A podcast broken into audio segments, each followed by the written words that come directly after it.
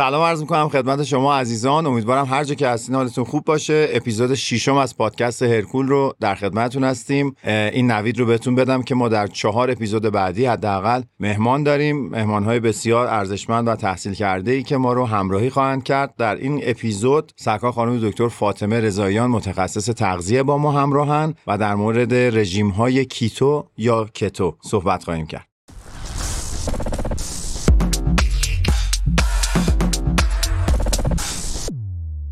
قبل از اینکه به موضوع اپیزود بپردازم باید از حامی مالی این قسمت تشکر بکنم. شرکت ایده پزشکی اشکان وارد کننده یکی از برترین body analyzer های دنیا برند InBody در ایران که بیش از دو دهه فعالیت درخشان در صنعت تجهیزات پزشکی کشور دارند و برای اینکه یک توضیح کوتاهی هم بدم برای اون دسته از دوستان که شاید مطلع نباشند body analyzer در واقع وسیله است برای سنجش ترکیبات بدنی. یعنی شما می‌تونید با یک تست ساده ای که کمتر از یک دقیقه هم طول می‌کشه مشخص بکنین چند درصد از بدنتون رو چربی تشکیل میده چه مقدار بافت عضلانی دارین و یک عالم متغیر دیگه از جمله آب درون سلولی آب خارج از سلولی. data یی به شما میده که به تفکیک می‌تونین ببینین در تنه چقدر عضله دارین در پا چقدر عضله دارین در بازوها چقدر. و همه اینها رو به صورت چربی هم بهتون به همین حالت segmental گزارش میده. لینک ارتباط با شرکت رو ما در پادکست قرار میدیم و دوستانی که می‌خوان ارتباط بگیرن می‌تونن از اون لینک استفاده بکنن.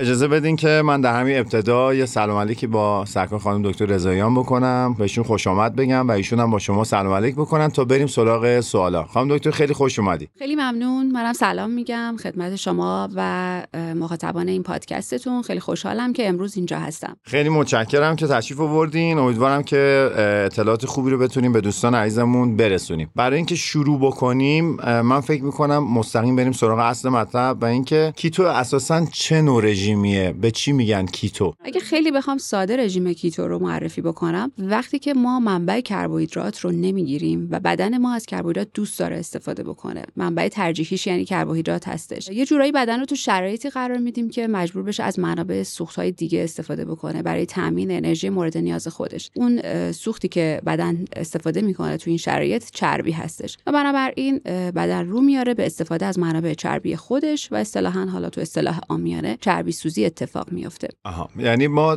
می‌تونیم اینجوری دسته‌بندی بکنیم که رژیمیه که کربوهیدراتش محدوده. یعنی تو اون دسته از رژیم قرار می‌گیره. بله ولی خیلی محدوده. یعنی توی رژیم یعنی چقدر مثلا؟ زیر 5 درصد. 5 درصد و زیر اون هستش. یعنی فرض کنیم اگر که یک فردی نیاز به 2000 کیلوکالری انرژی در روز داشته باشه این 2000 کیلوکالری رو اگر بخواد 5 درصدش رو فقط از کربوهیدرات بگیره میشه 100 تا. یعنی کربوهیدرات یه موزه متوسط. خب بعد این سوالی هم که پیش میاد اینه که در مثلا یه سری منابع غذایی مثل آجیل و اینها که ما اونا رو به عنوان منابع چربی و پروتئین شاید بشناسیم کربوهیدراتی که از اونها هم دریافت می‌کنیم هم در محاسبات میاد یا اینکه نه شما صرفا دارین میگین فقط موزی که کربوهیدرات داره رو حساب می‌کنین. این مثال رو زدم برای اینکه افراد براشون جا بیفته که چقدر اهمیت داره اینکه اون کربوهیدرات اصطلاحا ترک بشه یا اندازه‌گیری بشه توی رژیم. بله. دقیقا همینطوره.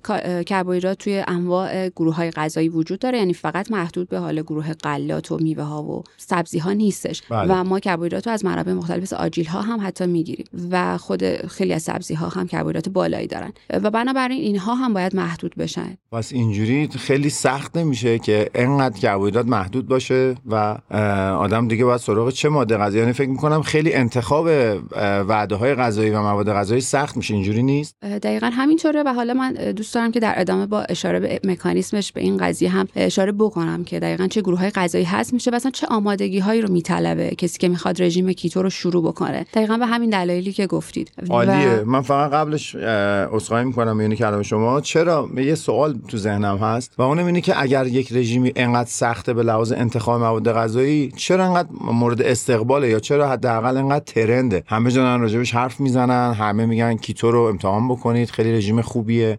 اینا از کجا میاد؟ تبلیغاتی آیا پشتشه یا داستانی؟ رژیم کیتو کلا حالا رژیمی هستش که درسته الان خیلی مانور داره روش داده میشه ولی خب رژیم کیتو از ابتدای تاریخ بوده یعنی اجداد ما هم یه جورایی توی زمانهایی از فصلهایی از سال توی مناطق جغرافیایی خاص دسترسی به حالا منابع کربوهیدراتی نداشتن مثل میوه ها و سبزی ها بله. مجبور بودن که برای تامین انرژیشون از گوشت حیوانات و چربی حیوانات استفاده کنن و بدون اینکه خودشون متوجه بشن توی این پروسه ketosis حالا یا تولید ketone ها قرار می گرفتن بله. و بعدها حالا در سال 1920 این رژیم برای درمان صرع استفاده شد و دو تا دانشمند از Mayo Clinic هم از این استفاده کردن. بله. و خب نتایج خیلی خوبی هم داشت روی بیماران تو کودکان مبتلا به صرع. بعد از اختراع داروهای ضد صرع محبوبیت خودش رو از دست داد. ولی در نهایت در سالهای اخیر جدیدا مورد توجه قرار گرفته ولی این بار با هدف کاهش وزن. کماکان البته کاربردهای خودش رو در درمان صرع داره به خصوص صرع‌هایی که مقاوم به درمانهای دارویی هستن. پس یعنی در واقع اول اومدن برای یک درمانی استفاده کردن بعد به عنوان side effect یا عوارض جانبی دیدن که چربی سوزی اتفاق میفته یا کاهش وزن اتفاق میفته. بعد اومده حالا قرار گرفته توی دسته رژیم هایی که ورزشکارا میان سراغش یا افرادی که شدیدا دنبال کاهش وزن هستن. درسته این تعبیر؟ دقیقاً. بله دقیقاً. همینطوره. در مورد تبلیغاتی که گفتین به حال توی هر حوزه‌ای تبلیغ وجود داره. وقتی که یک رژیم اینقدر موفق عمل می‌کنه حداقل در کوتاه مدت همه میرن سراغش. برای اینکه روش مانور بدن برای حالا تبلیغاتشون فروششون و جدیدن رژیم هایی که الان ادعا می‌کنن افراد با پسوندها و پیشوندهای مختلف در مورد keto که حالا ادعا می‌کنن که رژیم های اختراع کردن که اون عوارض کیتو رو نداره یا اون محدودیت های خیلی زیاد کیتو رو نداره و خب معارف های زیادی هم روش میدن که من در ادامه ترجیح میدم اون قسم تو قسمتی که می‌خوام مکانیسمش رو اشاره بکنم اینو بگم که چقدر تا چه حدی اینا صحت داره و اصلا میشه بهشون اعتماد کرد یا نه.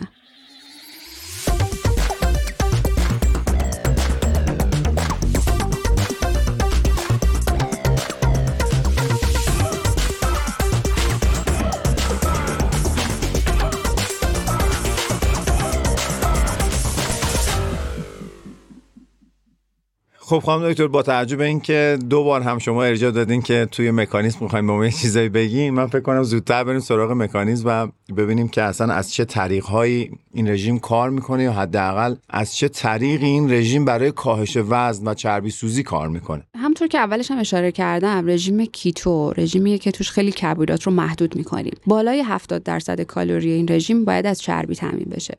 و پروتئین تقریبا متوسط 15 تا 25 درصد و کربوهیدرات هم که گفتیم زیر 5 درصد. و وقتی که انقدر محدودیت کربوهیدرات اعمال میشه اولین اتفاقی که توی بدن میفته اینه که ذخایر گلایکوژن بدن تخلیه میشه. می‌دونیم که گلایکوژن با آب ذخیره میشه توی بدن. و وقتی که این تخلیه اتفاق میفته همزمان با اون کاهش آب هم اتفاق میفته از دست دادن آب هم از بدن اتفاق میفته و یک کاهش وزن سریع و آنی رو ما توی رژیم keto تجربه می‌کنیم توی هفته اول چند روز اول حتی که اون همون مربوط به اون تخلیه ذخایر گلیکوژن و آب هستش. بله این اتفاق در مورد اکثر رژیم ها میفته درست اگه اشتباه نکنم. چون به حال هر رژیم کاهش وزنی مخصوصا اون کتگوری یا دسته ای که میاد کربوهیدرات رو محدود می‌کنه این اتفاق براش میفته حالا اونایی که لو کرب نیستن خیلی شاید اون دیرتر ذخایر گلایکوژنشون خالی بشه. ولی این کاهش وزن فیکی که اصطلاحا ما بهش میگیم فکر می‌کنم اسم بعدی هم نباشه اینه که چون آب داره از دست میره و ذخیره خالی شده وزن رو باسکول میاد پایین. تو اوایلش دقیقا این درسته ولی تو رژیم های عادی استاندارد این اتفاقی که میفته بیشتر توی رژیم هایی هستش که محدودیت کالری خیلی زیاده. بله. خیلی شدید اعمال میشه و بله این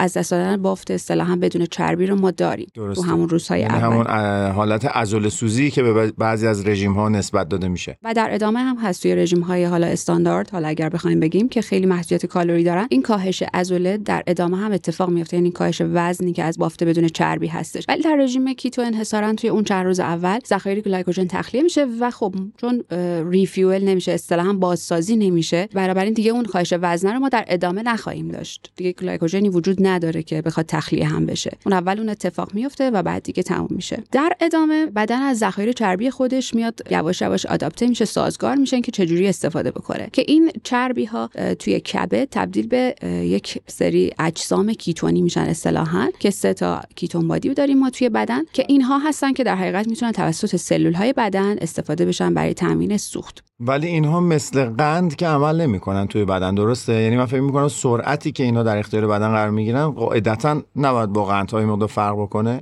قطعا فرق می‌کنه. ولی خب بدن خیلی کارآمده تو اینکه تطبیق بده خودش رو با هر منبع انرژی که می‌گیره. و سل های مغزی هم با اینکه انحصارا از گلوکوز استفاده می‌کنن ولی از کیتون بادی هم می‌تونن استفاده کنن و یواش یواش این سازگاری بیشتر هم میشه توی بدن حتی در ادامه رژیم. خب، خیلی جالبه. پس یعنی به خاطر همینه که ما حتی تو هر مدل رژیم غذایی هم که پیش میریم باز بدن خودش رو اصطلاحا میکشونه. یه جا وای نمیسته. اینا همش به نظر همین سازگاری که شما دارین بهش اشاره می‌کنین. اما اجازه بدین حالا چون تو بحث مکانیزم من بهش ورود نکنم ولی این سوال بمونه که ازتون حتما بپرسم تاثیرش رو پرفورمنس چه خواهد بود؟ اینجا دوست دارم اشاره بکنم که خیلی فکر می‌کنن که دیگه بدن کربوهیدرات تولید نمی‌کنه. یعنی گلوکوزی توی بدن تولید نمیشه. در که اینطوری نیستش. بدن ما به گلوکوز تو هر شرایط نیاز داره یا نیاز فیزیولوژیکی ما داریم برای انجام بعضی از فرایندها. طی یک فرایندی به نام گلوکونئوژنز بدن میاد توی شرایطی که ما کربوهیدرات رو به صورت حالا اکسوژن یا از رژیممون نمی‌گیریم. اینو خودش تولید می‌کنه و میاد اینو از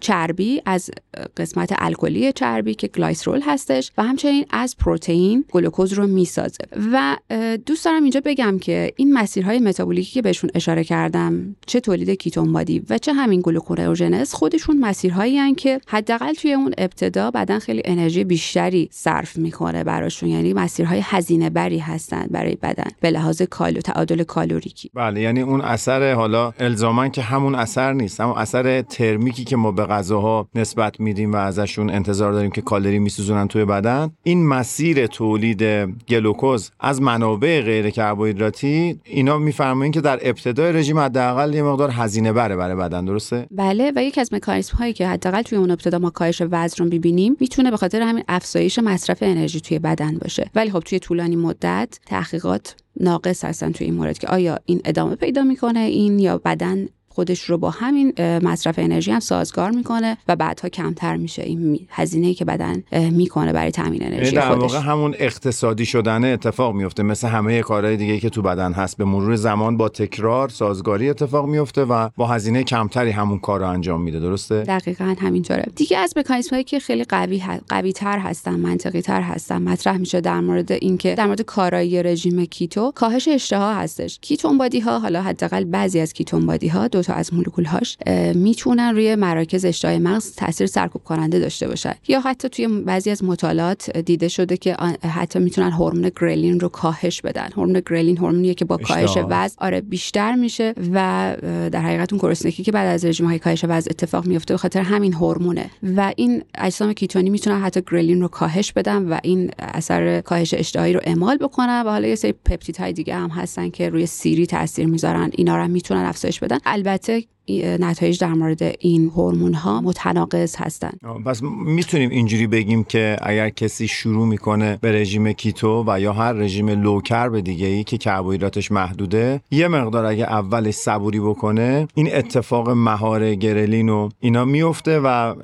می‌تونه که راحتتر رژیم رو پیش ببره چون ببینید ما اسم رژیم میاد و شروع می‌کنن به رژیم گرفتن مخصوصا وقتی کربوهیدرات رو هضم می‌کنیم خیلی همش چششون دنبال خوردن کربوهیدراته یعنی با دیدن هر چیزی مثل شیرینی مثل نون مثل برنج چون ازش محروم بودن خیلی سریع تحریک میشن که دریافت بکنن. شما میفرمایید با این مکانیزم ها احتمالا بعد از یه مدت کوتاهی بدن با مهار گرلین میاد و جلو اشتهاش رو می‌گیره. درسته؟ درسته. و اون اثر کاهش وزنی که در ادامه رژیم کیتو باعثش میشه بیشتر به خاطر همین کاهش اشتها و کاهش کالری دریافتیه یعنی شرایط نقصان کالری توی بدن ایجاد میشه که رژیم کیتو در حقیقت تاثیر خودش روی کاهش وزن می‌ذاره. و حتی حالا در مورد این مواد صحبت کردیم. الان تحقیقات در مورد کیتون های اگزوژن در, در حال انجامه که اینو از بیرون به بدن برسونن و باعث کاهش اشتها بشن. آها یعنی یه مدل چربی باید بخورن که اونا حالا بیاد مهار کنه اشتها رو. همین کیتون بادی ها مثلا بتا هیدروکسی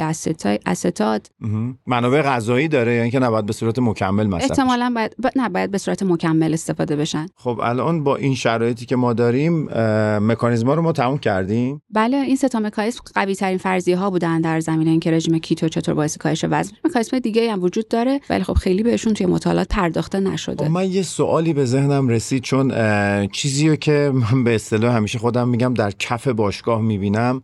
این رو از شما بپرسم و احتمالا سوال خیلی از دوستان خواهد بود. بعضیا میان خودشون modify می‌کنن اصلاح می‌کنن یه ورژن یا نسخه برای خودشون می‌زنن و میگن خب من تو رژیم کیتو هستم اما هر ده روز یه بار یه وعده کربوهیدرات می‌خورم. می‌خوام شما توضیح بدین که اگر با ورود کربوهیدرات این روند خراب خواهد شد و ما نقطه سر خطیم یا اینکه نه میشه گاهی cheat گذاشت. اینجا اصلا cheat معنا پیدا می‌کنه در کیتو؟ cheat توی رژیم کیتو معنی نداره به خاطر اینکه وقتی که ما رژیم کیتو رو شروع می‌کنیم در ادامه که بدن شروع به تولید کیتون بادی می‌کنه اصطلاحا یک شرایطی توی بدن به وجود میاد به نام keto flu یا آنفلانزای کیتونی که شرایطیه که حالا با سردرد و سرگیجه و تهوع و یبوست و اینا همراهه. اینجا حالتی که در حقیقت بدن سازگار شده با این شرایط.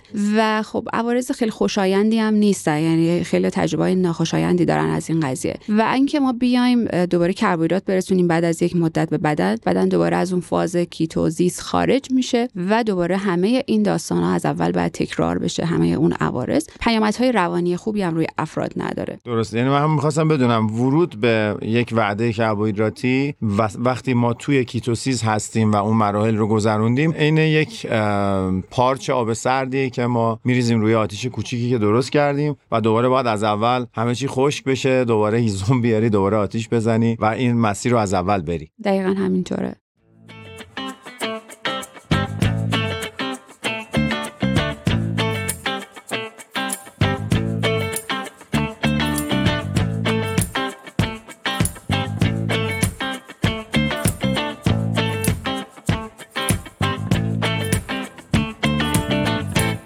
می‌خوام برم سراغ یه موضوعی که برای بدنسازا یا پرورش اندامکارا خیلی مهمه و اونم بحث هایپرتروفی دیگه. یعنی تمام زندگیشون رو بچه ها هزینه می‌کنن بابت اینکه یه مقدار عضله بیشتری بسازن. حالا وقتی بحث رژیم کیتو میاد تو دوره‌های کاهش وزن و چربی سوزی می‌خوام ببینم که شواهد در این مورد چی میگه. آیا می‌شود در رژیم عضله سازی توی کیتو بود یا اصلا این تاثیر منفی می‌ذاره مثبت می‌ذاره چجوریه؟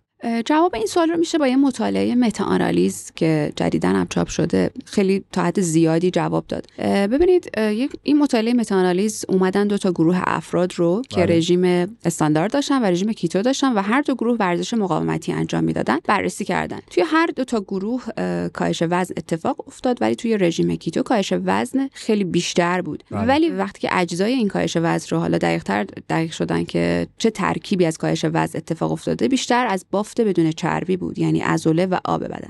عضله سوزی اتفاق افتاده در واقع تو گروه کیتو. دقیقاً. عضله سوزی اتفاق افتاده بود و حالا اگه بخوایم اینو بیشتر بشکافیم که اصلا چرا این اتفاق میفته دلایل متعددی داره. یکیش همون موضوعی که در مورد گلایکوژن اشاره کردیم که به هر حال تخلیه آب و گلایکوژن اتفاق میفته و این خودش جزء اون بافت بدون چربی بدن هستش یا اصطلاحا fat free mass یه مقدار از این کاهش وزن به خاطر همون هستش. دومین اتفاقی که میفته اینه که وقتی کربوهیدرات محدود میشه عملکرد بدن در فعالیت های بیهوازی که خیلی به سیستم فسفاژن و گلایکوژن وابسته هستن برای تامین انرژیشون کاهش پیدا می‌کنه. و بنابراین اون اصلی که حالا ما توی به خصوص ورزش بدنسازی داریم این که برای اینکه به اون پتانسیل حداکثری خودمون برسیم به ناتوانی نزدیک بشیم نیاز داریم به یک منبع قابل دسترس و سریعی که بدن به راحتی بتونه ازش استفاده بکنه اون محدود میشه. اینطور نیستش که تو رژیم کیتو شما نتونید عضله بسازید می‌تونید بسازید توی شرایط ایدئال ولی نمی‌تونید به اون پتانسیل حداکثریتون برسید. یعنی اگر ما دو تا گزینه روی میز داشته باشیم که برای عضله سازی بگیم کربوهیدرات مصرف بکنیم. یه رژیمی باشه که کربوهیدرات متعادلی داشته باشه. و گزینه دوممون این باشه که رژیم کیتو باشه. قاعدتا باید بریم به سمت رژیمی که کربوهیدرات داره چون تمام مزایاش به سمت آنابولیک بودنه. درسته؟ دقیقا همینطور به خصوص توی ورزش هایی مثل ورزش های مقاومتی و ورزش های با شدت زیاد و کوتاه مدت. بیشتر این قضیه صدق می‌کنه. در مورد پروتئین حالا این در مورد کربوهیدرات بود. در بله. مورد پروتئین اتفاقی که میفته هم تجزیه پروتئین بیشتر میشه به خاطر اینکه کربوهیدرات باعث ترشح انسولین میشه. انسولین هورمونیه که می‌تونه پروتئزوم رو مهار بکنه. پروتئزوم توی تجزیه پروتئین نقش داره. بله. و وقتی که این اثر مهاری از روش برداشته میشه بنابراین تجزیه پروتئین هم افزایش پیدا می‌کنه. از یک طرف افزایش تجزیه پروتئین داریم از طرف دیگه دفع ازوت داریم. مطالعات نشون میدن دفع ازوت توی افرادی که توی رژیم کیتو هستن از طریق ادرار بیشتر میشه. یعنی یه جورایی تعادل منفی ازوت می‌تونه به وجود بیاد و از این طریق سنتز پروتئین عضلانی محدود بشه. نکته سوم اینه که نمیشه توی رژیم کیتو زیاد روی پروتئین مانور داد اونطور که ما توی ورزش های مقاومتی توی فازهای مختلف فاز حجم cut روی پروتئین مانور میدیم و می‌تونیم این مقادیر رو تا هر جایی که دلمون بخواد حالا بسته به شرایط ورزشکار و هدفش بالا ببریم توی رژیم کیتو نمی‌تونیم این کارو بکنیم. به خاطر اینکه خود همون rise انسولین داره؟ دقیقا حالا و خود پر- و حالا نه مسیرهای گلا- گلوکونئوژنیک رو می‌تونه فعالتر بکنه. یعنی یک جورایی بدن رو از حالت ketosis در بیاره. مثل کربوهیدرات عمل می‌کنه. فقط کربوهیدرات نیستش که باید محدود باشه. پروتئین هم باید تو همون محدوده‌ای که گفتم دریافت بشه. خیلی جالبه. چون من فکر می‌کنم این تصور عمومی وجود داره که پروتئین در رژیم کیتو آزاده و بعضی آزادانه مصرفش می‌کنن خیلی نکته جالبی بود و من یه نکته اضافه بکنم. دوستان ماجرای ورزشکاری که دوپینگ می‌کنه رو کاملا لطفا جدا بکنین از ورزشکاری که natural ه و ما داریم در مورد ورزشکار طبیعی و natural صحبت می‌کنیم که از داروهای در واقع آنابولیک استفاده نمی‌کنه. چون زمانی که دارو مصرف میشه کلا شیمی بدن تغییر می‌کنه. اصلا ماجرا ماجرای دیگری است. ممکنه یه نفر تو رژیم کیتو باشه استروید مصرف کنه هورمون رشد مصرف کنه و خیلی هم رشد عضلانی داشته باشه. بنابراین این قیاس ها رو اگه دارین تو ذهنتون می‌کنین با توجه به صحبت که ما داریم اینجا می‌کنیم یه وقت اگه نمیشینه کنار نتایجی که می‌بینین به خاطر مصرف داروه و بدونید که ما داریم راجع به نچرالیسم صحبت می‌کنیم حداقل. سوال بعدی من اینه خانم تو شما تلویحا اشاره کردین ولی اشاره کوتاه مستقیم هم لطفا بهش بکنین. تو رشته ای که توش اسپک والیبال ما داریم توی سرویس های سنگین تنیس رو داریم حرکات انفجاری تو بدمینتون داریم استارت های سنگینی تو ورزش داریم. تو اینها واقعا کیتو بعد از اون سازگاری هم که شما فرمودین گزینه خوبیه روی میز برای ورزشکار یا اینکه همچنان ما باید به سمت یک رژیم با کربوهیدرات متعادل باشیم. توی همین ورزشهایی که شما گفتیم و حالا ژیمناستیک هم من اشاره کنم دقیقا همین مسیرهای فسفاژن و اون مسیرهای بی, بی رو بدن نیاز داره بهش و می‌تونه عملکرد ورزشکار رو بله تحت تاثیر قرار بده توی مواقعی که ورزشکار نیاز به reaction سریع داره یا نیاز به این performance داره در واقع. دقیقا آره من بله. رشته های performance ی جدا کردنشون کربوهیدرات من فکر می‌کنم به لحاظ علمی کار خیلی منطق پسندی نباشه. یعنی وقتی میشه کربوهیدرات خورد با توجه به مسیرهای تامین انرژیش گزینه خوبی نیست. میشه اینجوری بگیم که کیتو و مشابهاتش بیشتر در مسیرهای چر... در اهداف چربی سوزی به درد ما می‌خورن؟ دقیقا همینطوره. بیشتر اختصاصی توی همین مسیرها کارآمد هستن.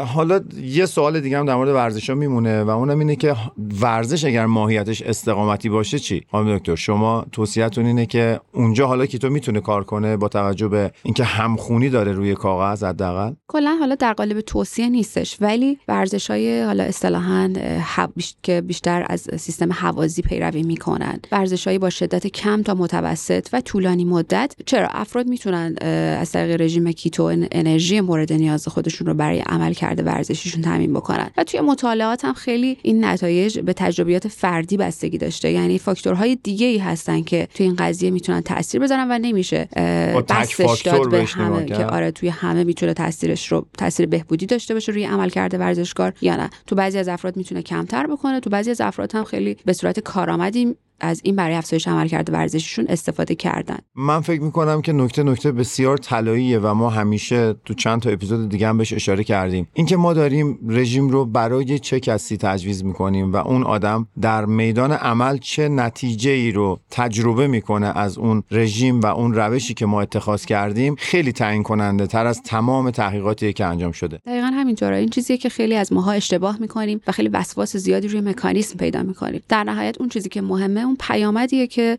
ما به صورت واضح می‌تونیم ببینیم. حالا چه تو حوزه سلامتی روی مارکرهای فرض کنیم خونی و چه تو حوزه حالا پرفورمنس روی عملکرد ورزشکار تجربیاتی که خودش داره. خیلی اینا می‌تونه فردی باشه در افراد مختلف متفاوت باشه تجربیات.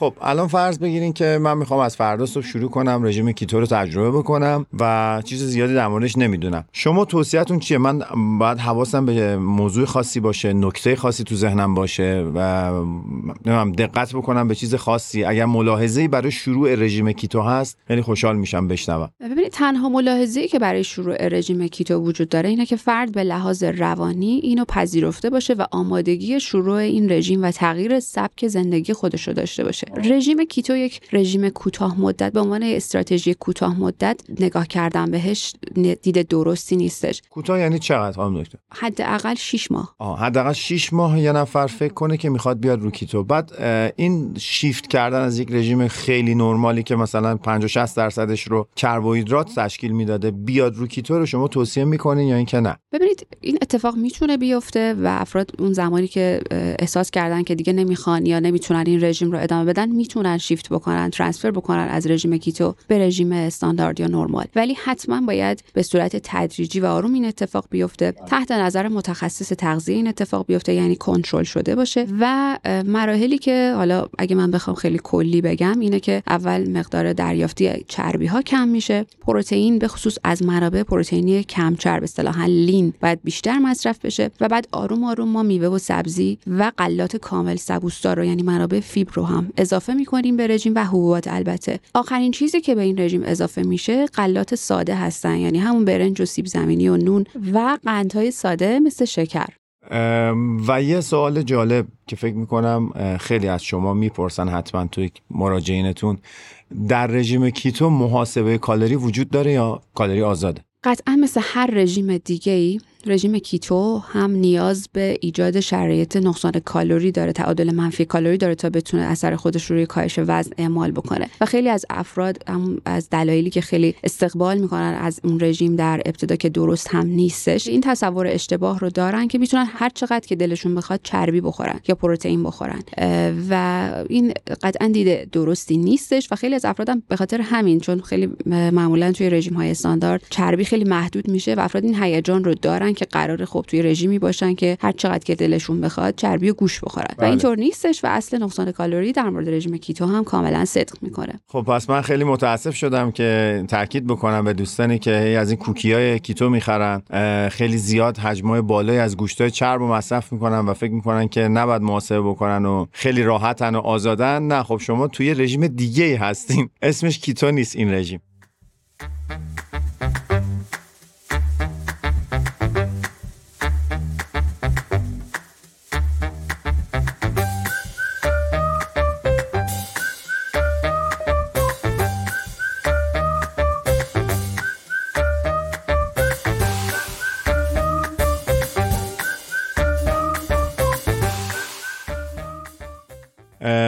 دکتر حالا به عنوان سوال آخر می‌خوام ببینم که شما با توجه به شرایطی که این مدل از رژیم داره کیتو رو شما توصیه می‌کنین به ورزشکارا؟ یا اینکه توصیه خاصی در این زمینه هست که ما بشنویم و مد نظر قرارش بدیم؟ اینجا خیلی دوست دارم که از همون قسمت مزایای تأثیری که روی کیتو روی کاهش وزن داره شروع بکنم. به هر حال رژیم کیتو رژیم کارآمدی تو کاهش وزن سریع حداقل توی اون اوایل هفته های اول. توی مطالعاتی هم که انجام شده که غالبا کوتاه مدت بودن روی حجم نمونه های پایین این اثرات مثبتی هم که روی در حقیقت مارکرهای قلبی دیده شده متابولیک و قلبی دیده شده به خاطر همین اثرش روی کاهش وزن بوده. یعنی اگر مقایسه کنیم رژیم کیتو رو با هر رژیم دیگه ای در که نقصان کالری اتفاق بیفته و اون کاهش وزن اتفاق بیفته. تو همه رژیم ها این تاثیرات خوب رو ما توی بهبود حالا پروفایل قند لیپید و حالا عوامل التهابی مارکر التهابی داریم. نکته جالبش اینه که وقتی که این رژیم ادامه پیدا می‌کنه یعنی توی مطالعات دیده شده که بعد از دوازده ماه دیگه این اثرات روی سلامت, سلامت قلبی عروقی دیده نمیشه. و حتی افزایش LDL کلسترول هم دیده شده توی این رژیم که می‌تونه بعدا افراد رو مستعد حتی بیماریهای مزمن بکنه. و همچنین VLDL نکته دیگه اینه که در مورد سلامت روانی افراده به هر حال توی هر پروسه رژیم خیلی این قضیه مهمه و فقط بوده کاهش وزن رو ما نباید ببینیم. اینکه افراد رژیم کیتو رژیمیه که اصطلاحا سستینبیلیتی یا قابلیت ادامه دادن پایداری زیادی نداره. و افراد معمولا چون گروه های غذایی زیادی توش هست میشن گروه های غذایی که به خصوص در سفره ایرانی خیلی اهمیت زیادی دارن. مثل همین غلات میوه ها و سبزی ها خیلی محدود میشن یا حذف میشن. از یک جهت به دلیل اینکه افراد خب خیلی شرایط سخت میشه برای ادامه دادن و از جهت اینکه خب دریافتی مواد مغذی هم از این گروه های غذایی کم میشه. مثل ویتامین ها مواد معدنی آنتی اکسیدان هایی که می‌تونستیم از این مواد غذایی بگیریم و فیبر همچنین. بنابراین در عوارضش می‌تونه یبوست پیش بیاد. بعضی از سرطان ها بعضی از حالا بیماری هایی که اگر که طولانی مدت مطالعه بشه این رژیم شاید بیشتر بهش بشر بتونه دست پیدا بکنه. بله به, به اینکه چه عوارضی رو در طولانی مدت می‌تونه باعث بشه. بنابراین ما دیتایی نداریم در طولانی مدت که مطمئن باشیم که این رژیم در مدت های بیشتر از یک سال دو سال سه سال حتی بیشتر از ده سال چه تأثیری می‌تونه سل... روی سلامت افراد داشته باشه. در مورد اینکه به لحاظ روانی خب احتمال ایجاد وسواس های غذایی توی این رژیم هست. نه تو رژیم کیتو. توی هر رژیمی که با محدودیت های زیاد مواجه هستیم ایجاد وسواس های غذایی خیلی محتمل هستش و افراد احتمال اینکه رفتارهای پرخوری پیدا بکنن یعنی توی ساعتی از روز پرخوری بکنن یا همونطور که شما گفتین بعضی وقتا چیت بکنن زیاده و این بهشون احساس گناه میده و دوباره حالا برمیگردن دوباره به این رژیم و این سیکل آره تکرار میشه همیشه و این خودش می‌تونه عوارض زیادی را داشته باشه روی ترکیب بدن و همچنین عوارض روانی که داره ارتباط بد با غذا ایجاد بشه افراد وقتی که از رژیم کیتو خارج میشن و به رژیم نرمال ترانسفر میشن انتقال پیدا می‌کنن معمولا ترس از کربوهیدرات رو دارن بله. و وسواس پیدا کردن دیگه نسبت به کربوهیدرات خوردن بله و این ارتباط سالمی نیستش.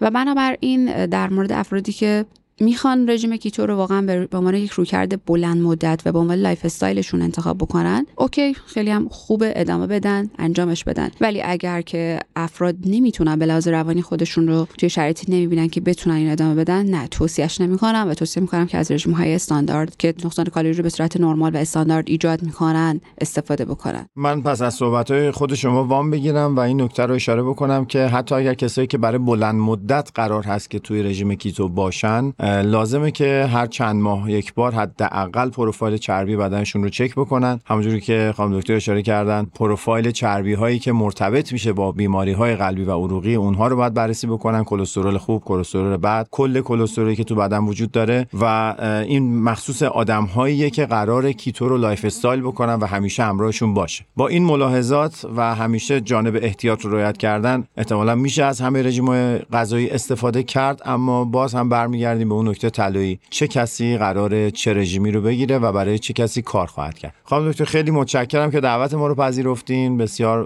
برای بنده آموزنده و جذاب بود این بحث. امیدوارم که برای عزیزانی که پادکست ارکو رو گوش می‌کنن هم همین اتفاق افتاده باشه. من دیگه صحبتی ندارم. اگه شما فرمایشی دارین ما گوش می‌کنیم. مرسی. منم از شما تشکر می‌کنم. این فرصت رو داشتم که اینجا در خدمت مخاطبینتون باشم. و آرزوی سلامتی دارم برای همه. باعث خوشحالیه که خدمتتون بودیم. خیلی مراقب خودتون باشین. تا اپیزود بعدی شما رو به خدای بزرگ میسپارم. این اپیزود در مرداد 1401 به نویسندگی، تهیه کنندگی و اجرای فرشید نزاکتی و به کارگردانی و تدوین محمد رضا محمدی ضبط شده.